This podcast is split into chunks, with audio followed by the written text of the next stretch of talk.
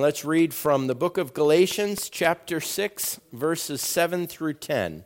Then we'll remain standing for a word of prayer. Do not be deceived. God is not mocked. For whatever a man sows, that he will also reap. For he who sows to the flesh shall of the flesh reap corruption. But he who sows to the Spirit will of the Spirit reap everlasting life. And let us not grow weary in while doing good, for in due season we shall reap if we do not lose heart. Therefore, as we have opportunity, let us do good to all, especially to those who are of the household of faith. May the Lord bless the reading of his word. Let's bow our heads in a word of prayer. Our Father, we come before you this morning, and Lord, we are thankful, so thankful, Lord, that we can read your word. Father, that you can give us principles to base our life on, that, Lord, that you correct us, that you instruct us, Lord, sometimes that you rebuke us. Father, even the rebukes are wonderful when they come from you. And Father, we just ask this morning that as we get into this section, Lord, that you would open it up before us, that it would penetrate into our hearts, and Lord, that it would be a living word. Father, that it would accomplish all that you would have it to accomplish, and Lord, that it might accomplish much. Send it forth with power. We ask this in Jesus' name we pray. Amen. Thank you. You may be seated. We've been working our way through the book of Galatians, and we kind of ran into this section last week, and we had a very narrow application to it. We had been looking at uh, giving. If you look at verse 6, the verse that was just before it, let him who is taught in the word share in all good things with him who teaches. And we took that into the principle of uh, sowing and reaping, uh, not some mystical faith tithing that God's going to supernaturally bless in, in some way, but just the, the, the putting it out to the Lord and testing Him and giving it to Him and letting Him return a blessing as He sees fit. And this week we want to continue on with that passage, and I'd like to take it and, and just broaden it. I don't know if you look in your Bible at how it's written. Mine starts a new paragraph there. I think it could be tied, that middle verse could be tied to the, the first couple of verses, 1 through 5. Could also be tied to this section, 7 through 10. Uh, but this section here has a broader application than just finances. In fact, when I came home eight years ago from uh, serving as a missionary in Africa, uh, people would ask me, "What do you, what, you know, what, what do you think of America? What do you see in America? What's your thoughts on America?" And I can tell you honestly, my my thought went to this verse time and time and time again, that this is a principle that America has forgot. It is a principle that the Christian church has forgot. And so it's not something I want to just rush over and say, well, we kind of looked at it and you all heard it before and you've probably memorized it as kids, so you're good. You know, God's word doesn't come to us for the purpose of uh, intellectual knowledge or tickling our fancies. It comes to us uh, with wisdom and power to be applied in our lives. And this verse in particular is one that if you look at America, we have totally forgotten this.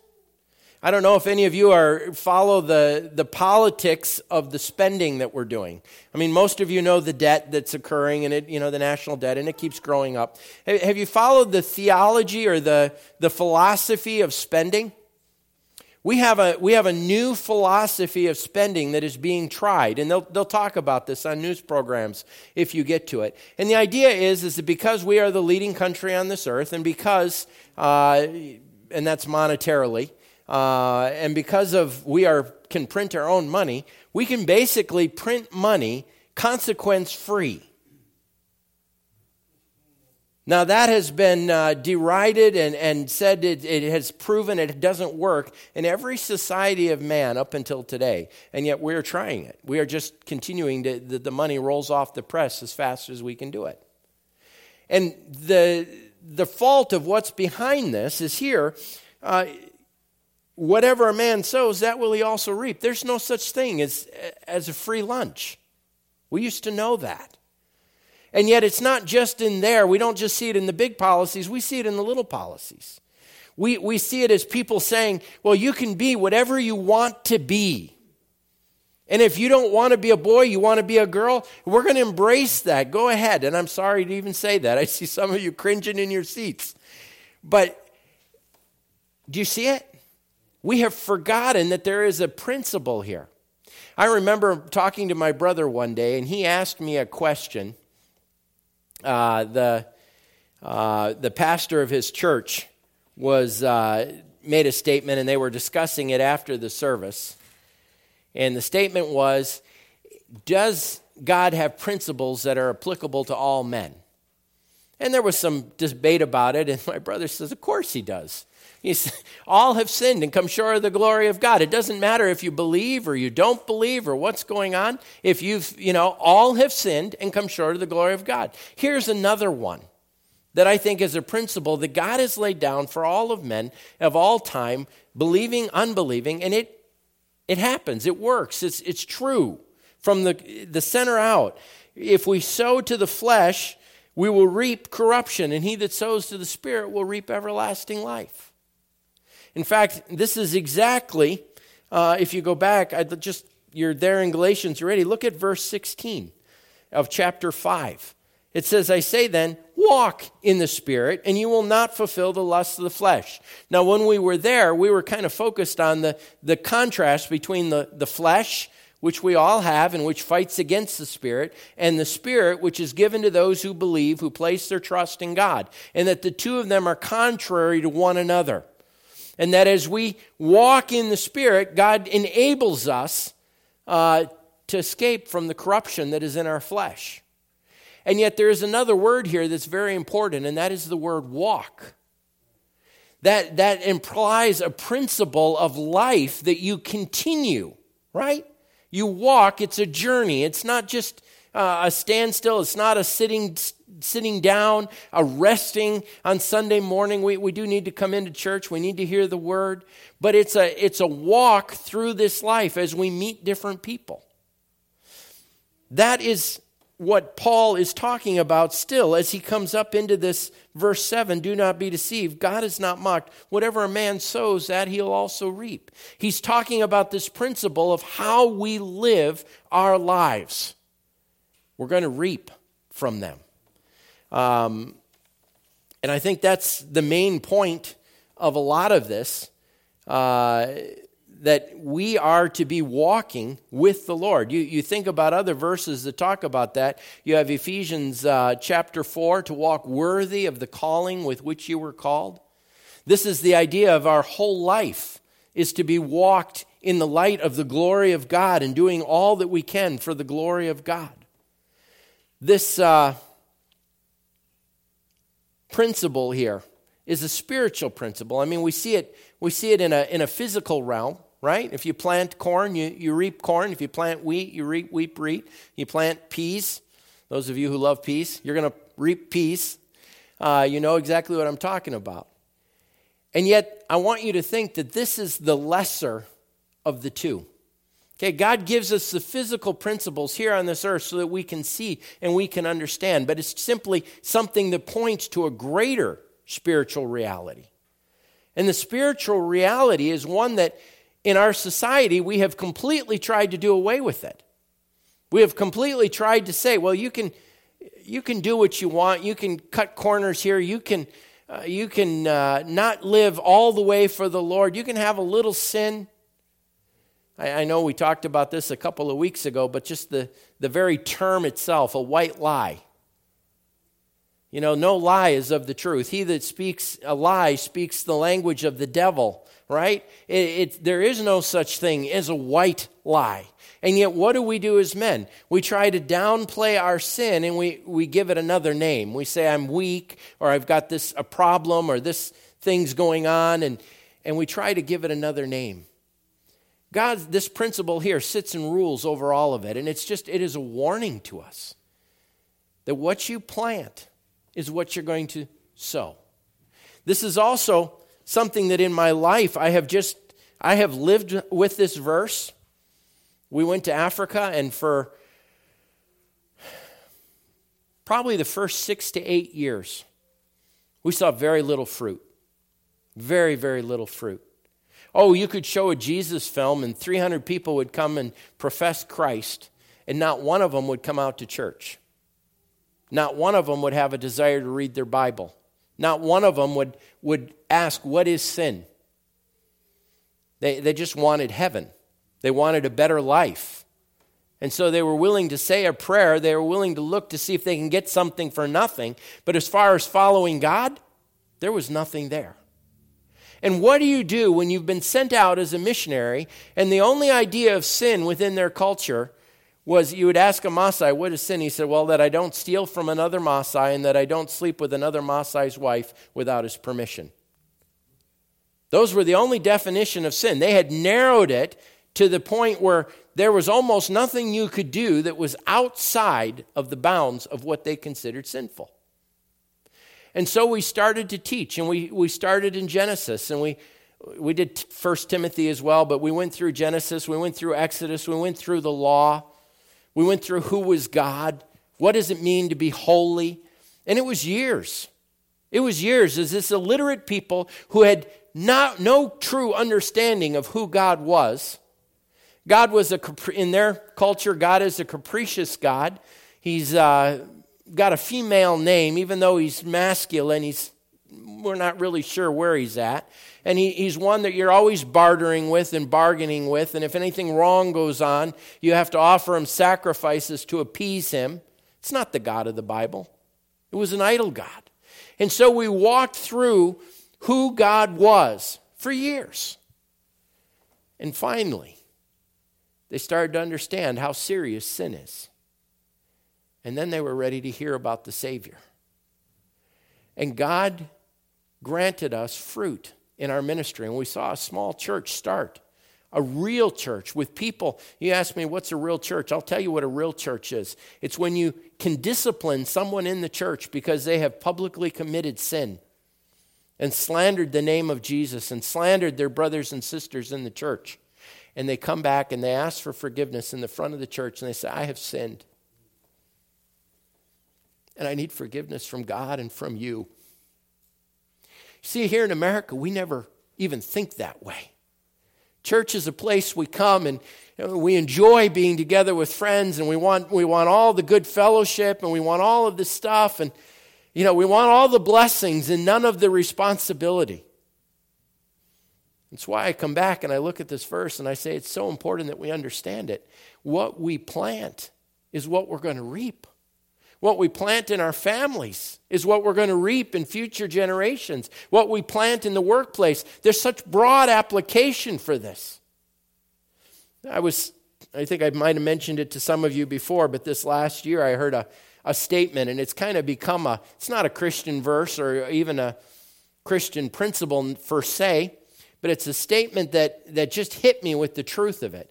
It says, We grossly under, overestimate what we can accomplish in a day.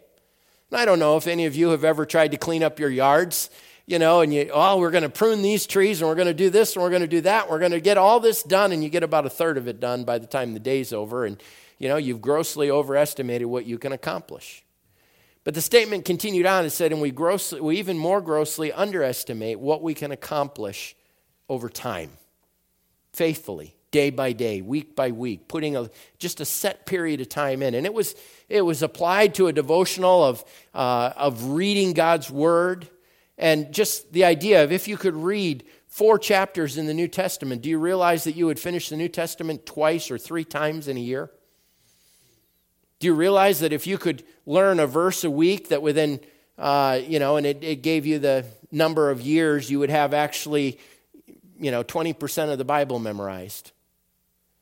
And it just continued to talk about it's not how much you do in one day, it's how consistent you are over time. And again, I look at this verse and I, I think this is what this verse is talking about. It is not talking about all of us doing everything today and having to see the fruit. This verse is talking about what we plant. And uh, it's, it's a common theme in the Bible.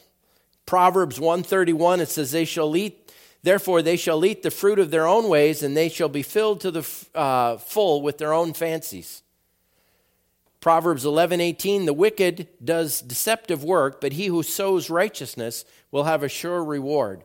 Hosea 8, 7, they sow to the wind and reap the whirlwind. The stalk has no bud, it will never produce meal. if it is produced, aliens will swallow it up. I mean, those are just three of them. There's others about the lazy man who, who doesn't sow, and so he'll be hungry in the harvest.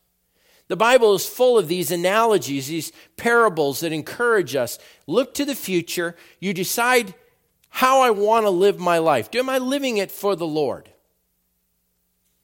And then you start to set yourself to walk that way. And it's not about all that I can do today, it's about a consistent habit of redeeming the time. Uh, Ephesians chapter 5, verses five, uh, 15 through 17 is a verse that has always been in my heart, or has been in my heart. Let me just read it for you. Uh, going the wrong direction. Okay, Ephesians chapter 5, verses 15 through 17. It says, Then see that you walk circumspectly, not as fools, but as wise. So walk wisely, walk with discerning, walk with your eyes open, redeeming the time because the days are evil redeeming the time because the days are evil. Do not be unwise, but understand what the will of the Lord is.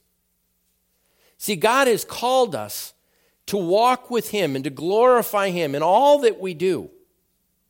And the world is out there saying, you know, you can do whatever you want to do. You can be entertained. You can be, you, you can, it, there's no end to it. Somebody was one of the uh, pastors or somebody I was listening to said that the, the epitaph for our generation will be entertained to death. You know, they're written on the gravestone when they bury it, entertained to death. And how easy that is in our day and age that we, we get lost in the entertainment. I mean, it's, it's worse than it was in my parents' day. I remember as a kid growing up with television.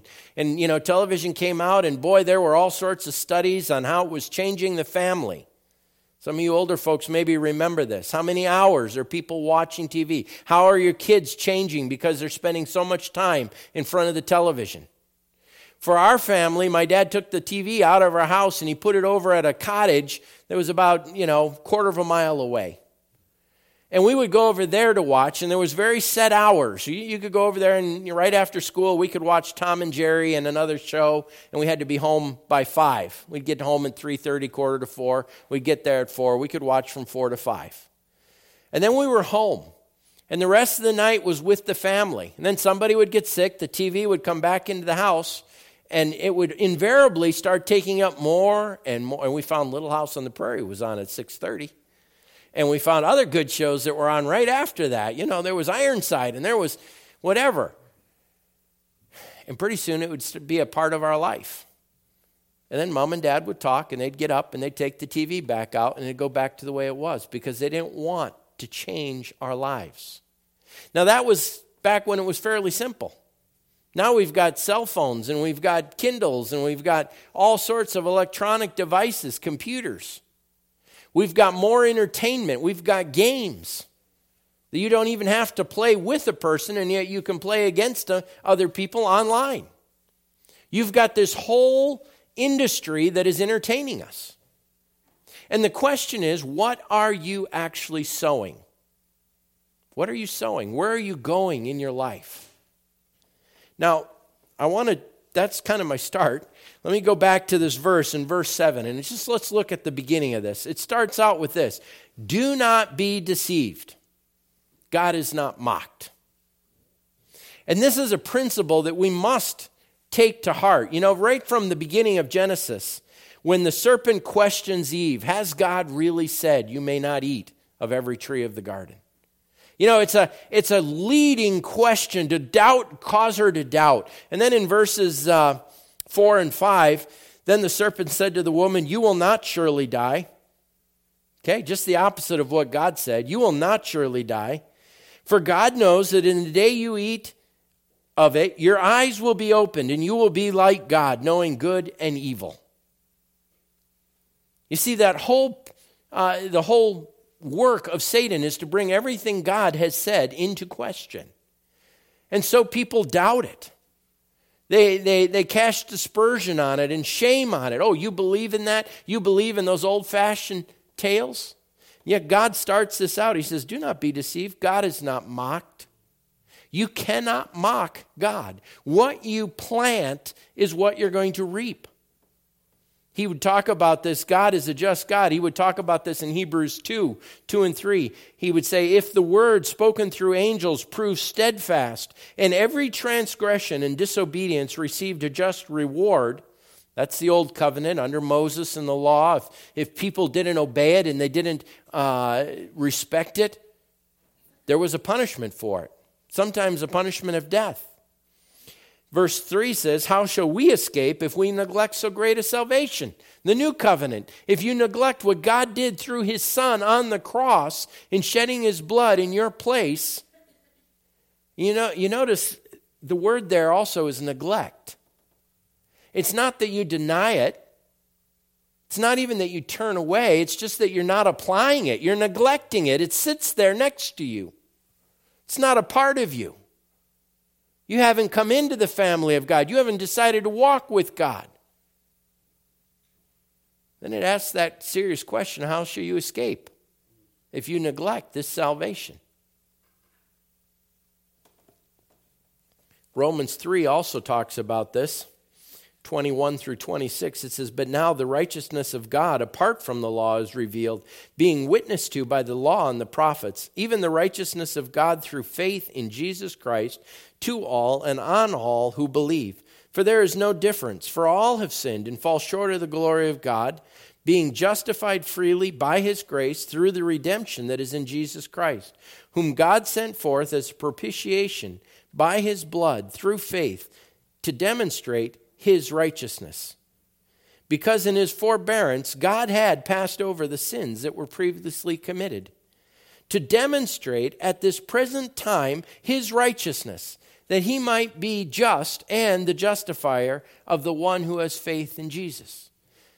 Now, that's a long section, but it's, it's asking, it supposes a question How can God be just if he has not punished sin that was committed in the old covenant, if they're, you know, people have lived their lives and they've lived all the way to death, how can he be just? And the answer, of course, is here found in Jesus Christ.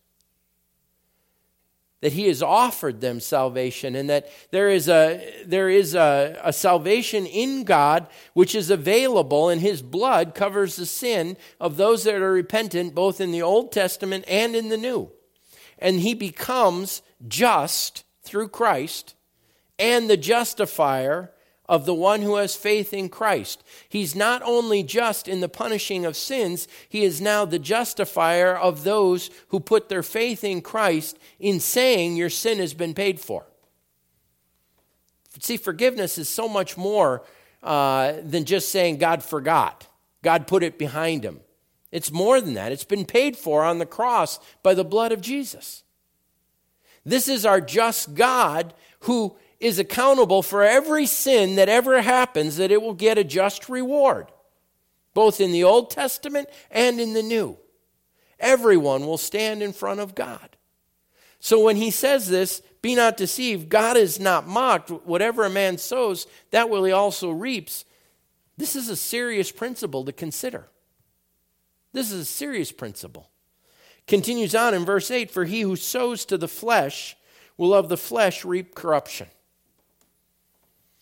Now, that is, that is something that, you know, all throughout all of chapter 5 and chapter 6, we've talked about how the flesh and the spirit are their intention and they're fighting against each other. The flesh wants to go one way and the spirit the other way. And Paul would end chapter 7 in the book of Romans saying, Who will save me from this body of my flesh, this condemnation of my flesh?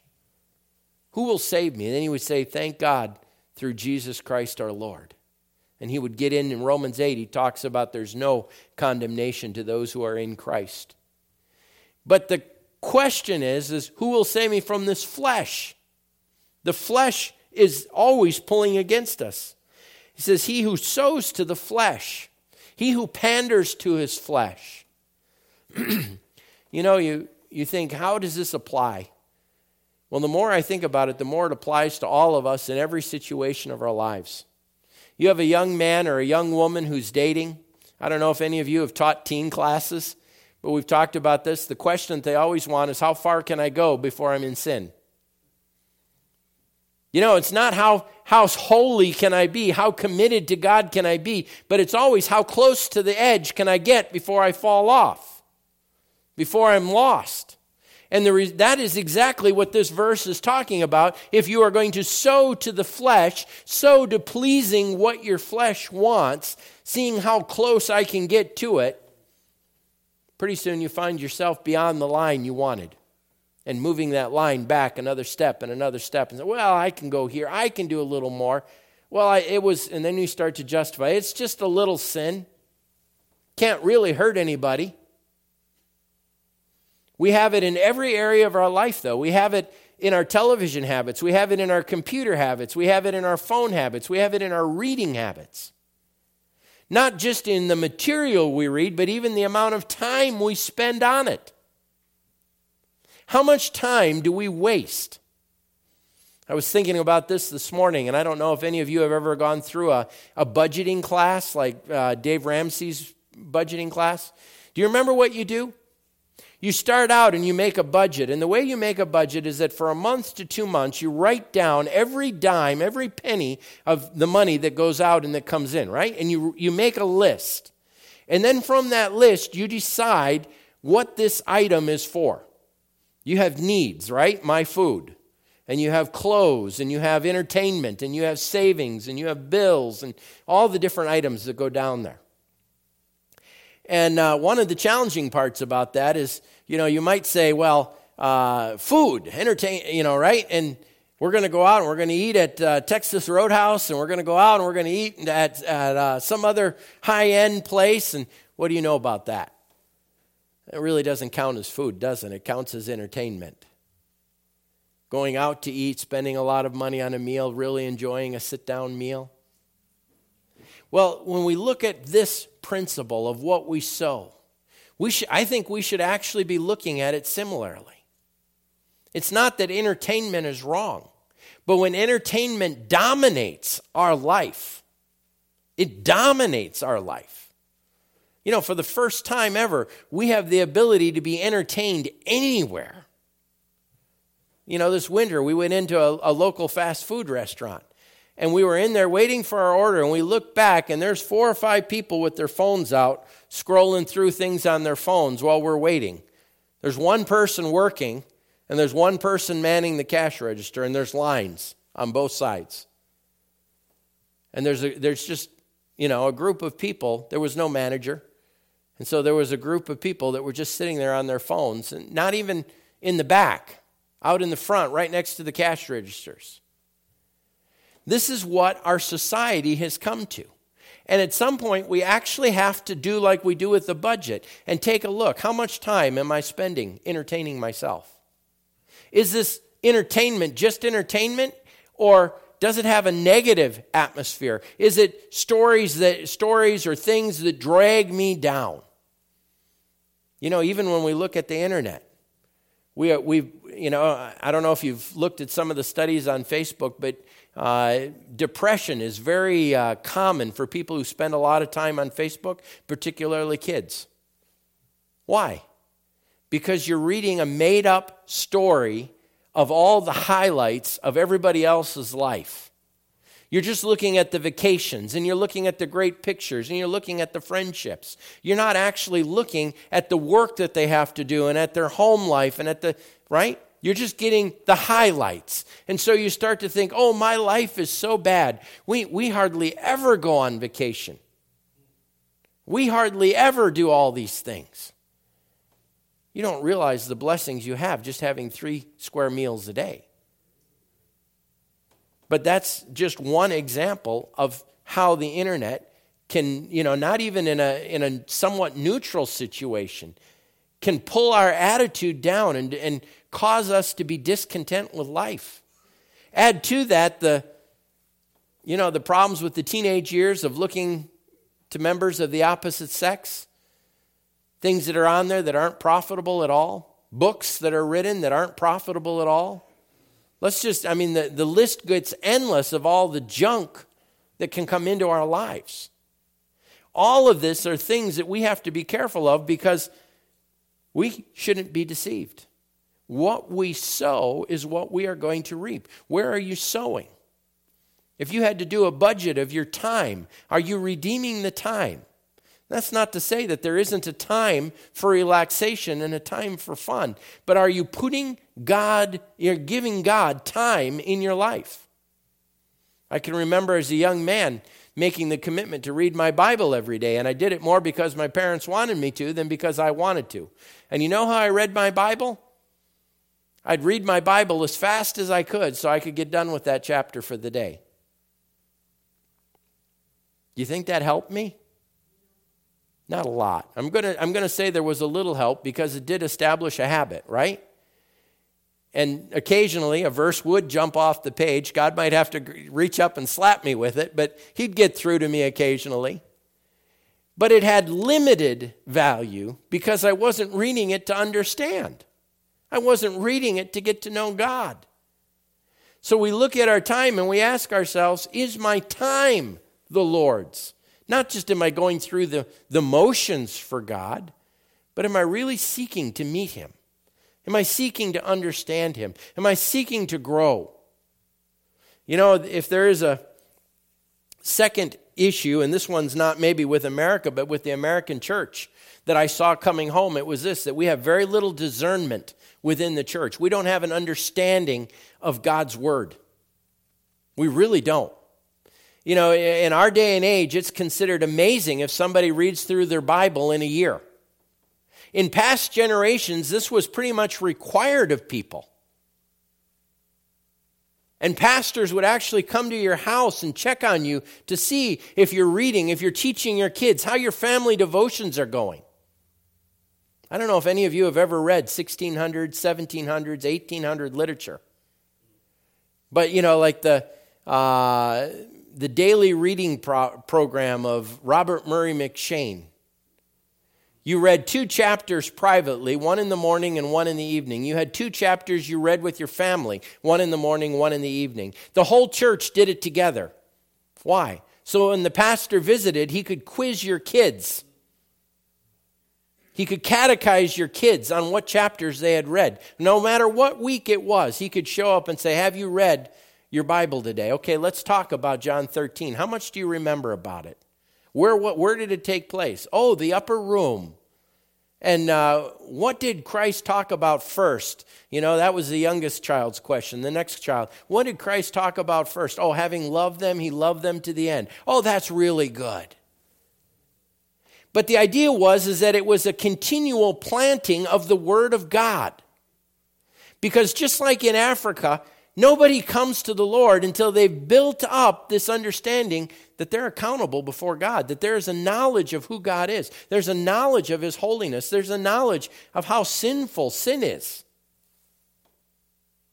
I don't know if any of you remembered, but a couple of weeks ago, month and a half ago, I read a quote on sin, and I had four people, I think, come up and ask me for the quote. And I don't have it written down where I can give it out today, but it was from one of the Puritans.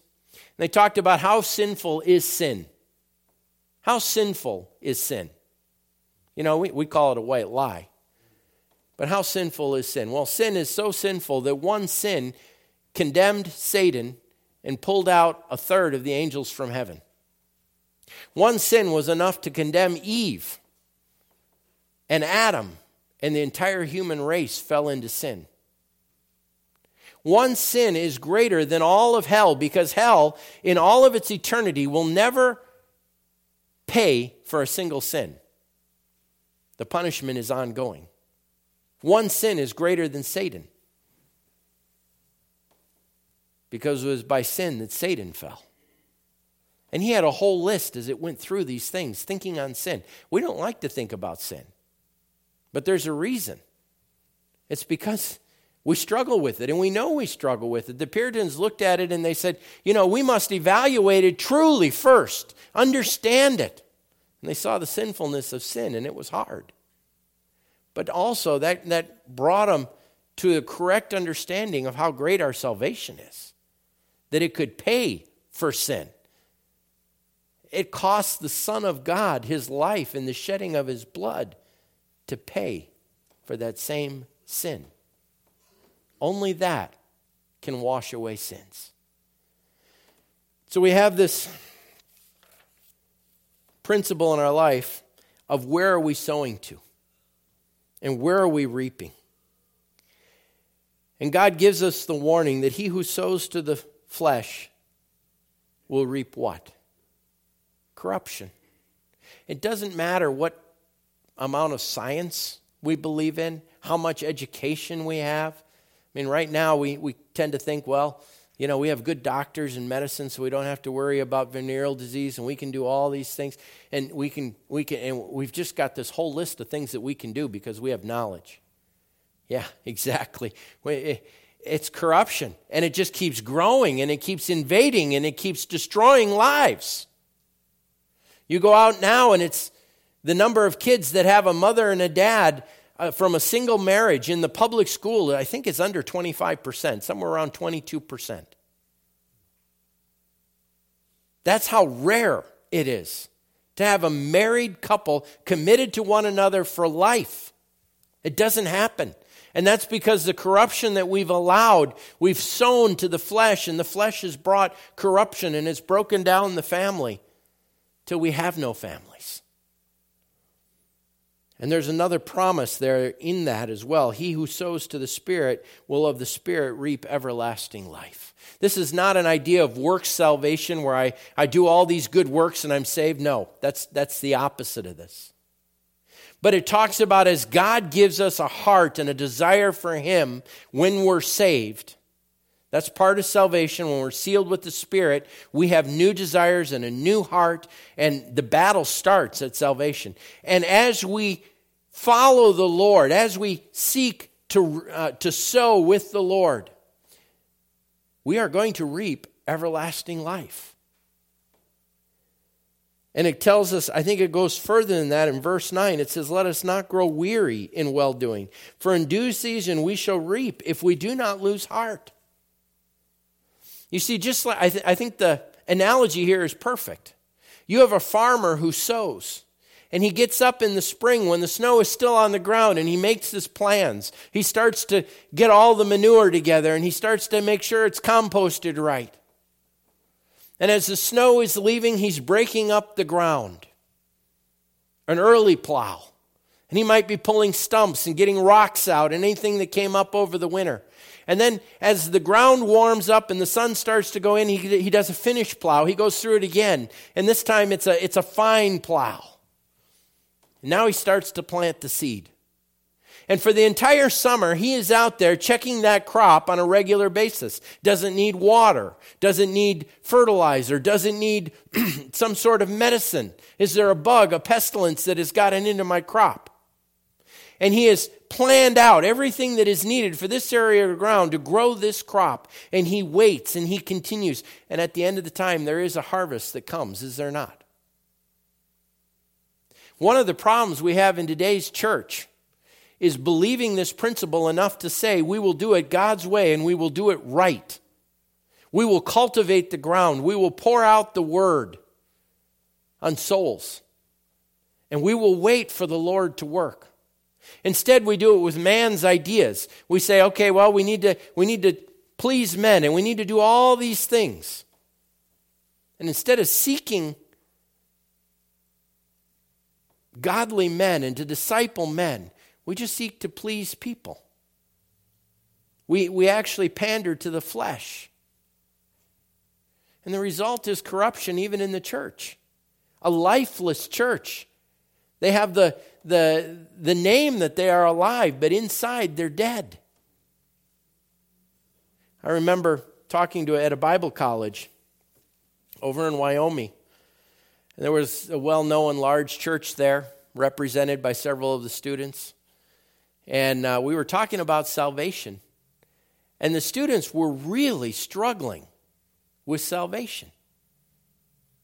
Some of the verses. And I talked to the professor afterwards and I said, you know, and I wasn't teaching, I was just sitting in on the class. I was there for a while. It was my daughter was looking for a church or a college at the time. And uh, I came up and talked to the professor afterwards and he said, you know, this is very common from our large churches They have never understood the Bible enough to know what they believe. They've never, you think about that statement, they've never understood the Bible enough to know what they believe, to be able to prove it biblically. Instead, they're just doing things that please people. And yes, the church grows in numbers, but it doesn't grow in depth. It doesn't grow in understanding. And so we have these young people that come to a Bible college thinking they want to study God's Word, and they come to salvation and they find out they're not even saved. Or if they are saved, they don't even know the first bits about it. What you plant is what you're going to reap. We have planted to the flesh, and we will reap corruption. We will reap the destruction of our future generations. But when you plant to the Spirit, you reap life everlasting. When you lead your kids and your family in the Word of God, when you lead the church in the Word of God, there is promise here that we will reap. It's not quick. It says, Let us not grow weary in doing good. Why? Oh, any of you ever tried to reach out to the neighbor that nobody likes? Any of you ever reached out to somebody that, you know, you, you get your feet stomped on a lot. Forget about having your toes walked on, they kick you. It's not easy. But you continue to reach out, you continue to show the love of Christ. Maybe you're not always talking about the Bible. I'm not talking about just evangelism, but I'm talking about reaching out to help someone who's in need, making opportunities, use of the opportunities God gives you.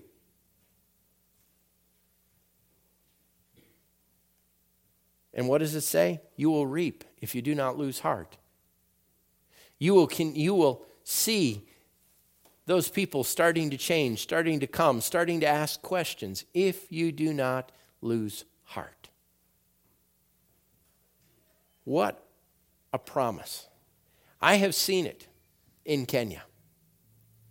We went from I think it was around 30 individuals that claimed that they knew the Lord and invited us to plant a church among them within the Maasai people. Only two of those actually stayed with the church.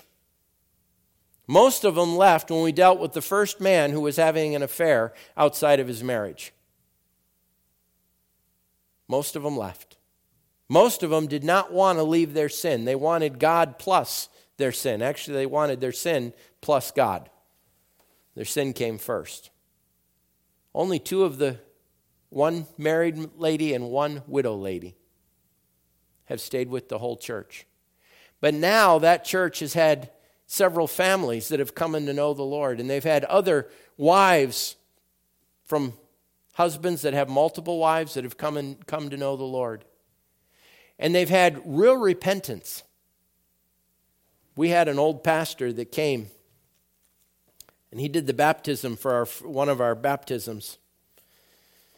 We had two families that were being baptized, husband and wives, that had come to know the Lord. We'd been discipling them up in our house. And the last, we, we discipled them there for almost a year before we'd let them be baptized. We wanted to know that there was truth and consistency in their life. You can argue about it, but that's, that was the policy. And uh, the last lesson I had with them, I invited the two men up and their wives. We sat down, we had a bowl of popcorn, and we were sitting in the evening talking. I said, You know, this is an exciting time. I said, Not because you're going to get a certificate. So that's got nothing to do with it. So This is going to be an exciting time because you will have an opportunity to stand in front of your friends. I said, I want you to call everyone you know that you want to know the Lord and I want you to tell them what this means when you go down in the water and when you get up. And those two men stood up. They called their families, their friends, their unsaved relatives. They butchered cows. You know, to buy a cow was six months' wages. They butchered cows. They bought flour. They bought things so that they could throw a feast. They brought all their friends in. And they stood up and they said, You know me. You know the sin that's been in my life. And they started naming sins. The one that he slept around and that he's been in everybody's house. The other one that he was a drunk and that every he, he, he could look out and he could say, You know, I was drunk with you and I was drunk with you. And he went on and went right around the circle. And he says, This is my testimony that I'm done with this life. It's over. I've given my life to the Lord. And it, as I am laid down in the water, it's a symbol that I have died and they have buried this old fleshly body with all of its appetites and lusts. And when it's raised back up, it's going to be because from here on out I'm living for the Lord. That old pastor had tears running down his cheeks. I did too. Most of us did. You see, if you're not weary and you keep planting, you will see the fruit in your life and in the lives of those you love. But it has to, you have to go back and you have to say, what am I planting? Am I planting to please myself, to have an easy life, to entertain myself? Or am I really redeeming the time for the Lord and doing everything for the glory of God? It's not that there can't be entertainment, but where is the majority of our funds going? You know, is this like the budget where we, we look at all that food budget and we realize that 40% of it is going to entertainment instead of really food? oh, what a tragedy it would be if we stood in front of the Lord and we had not seen any fruit. What a tragedy it is when we don't see fruit within our own families. We need the Lord and we need to be planting and we need to be discipling. We need to be sowing seed for eternity. Let's stand as we close in a word of prayer.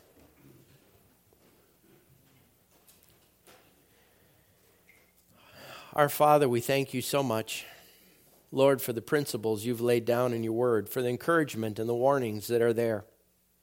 Lord, you warn us about what we plant.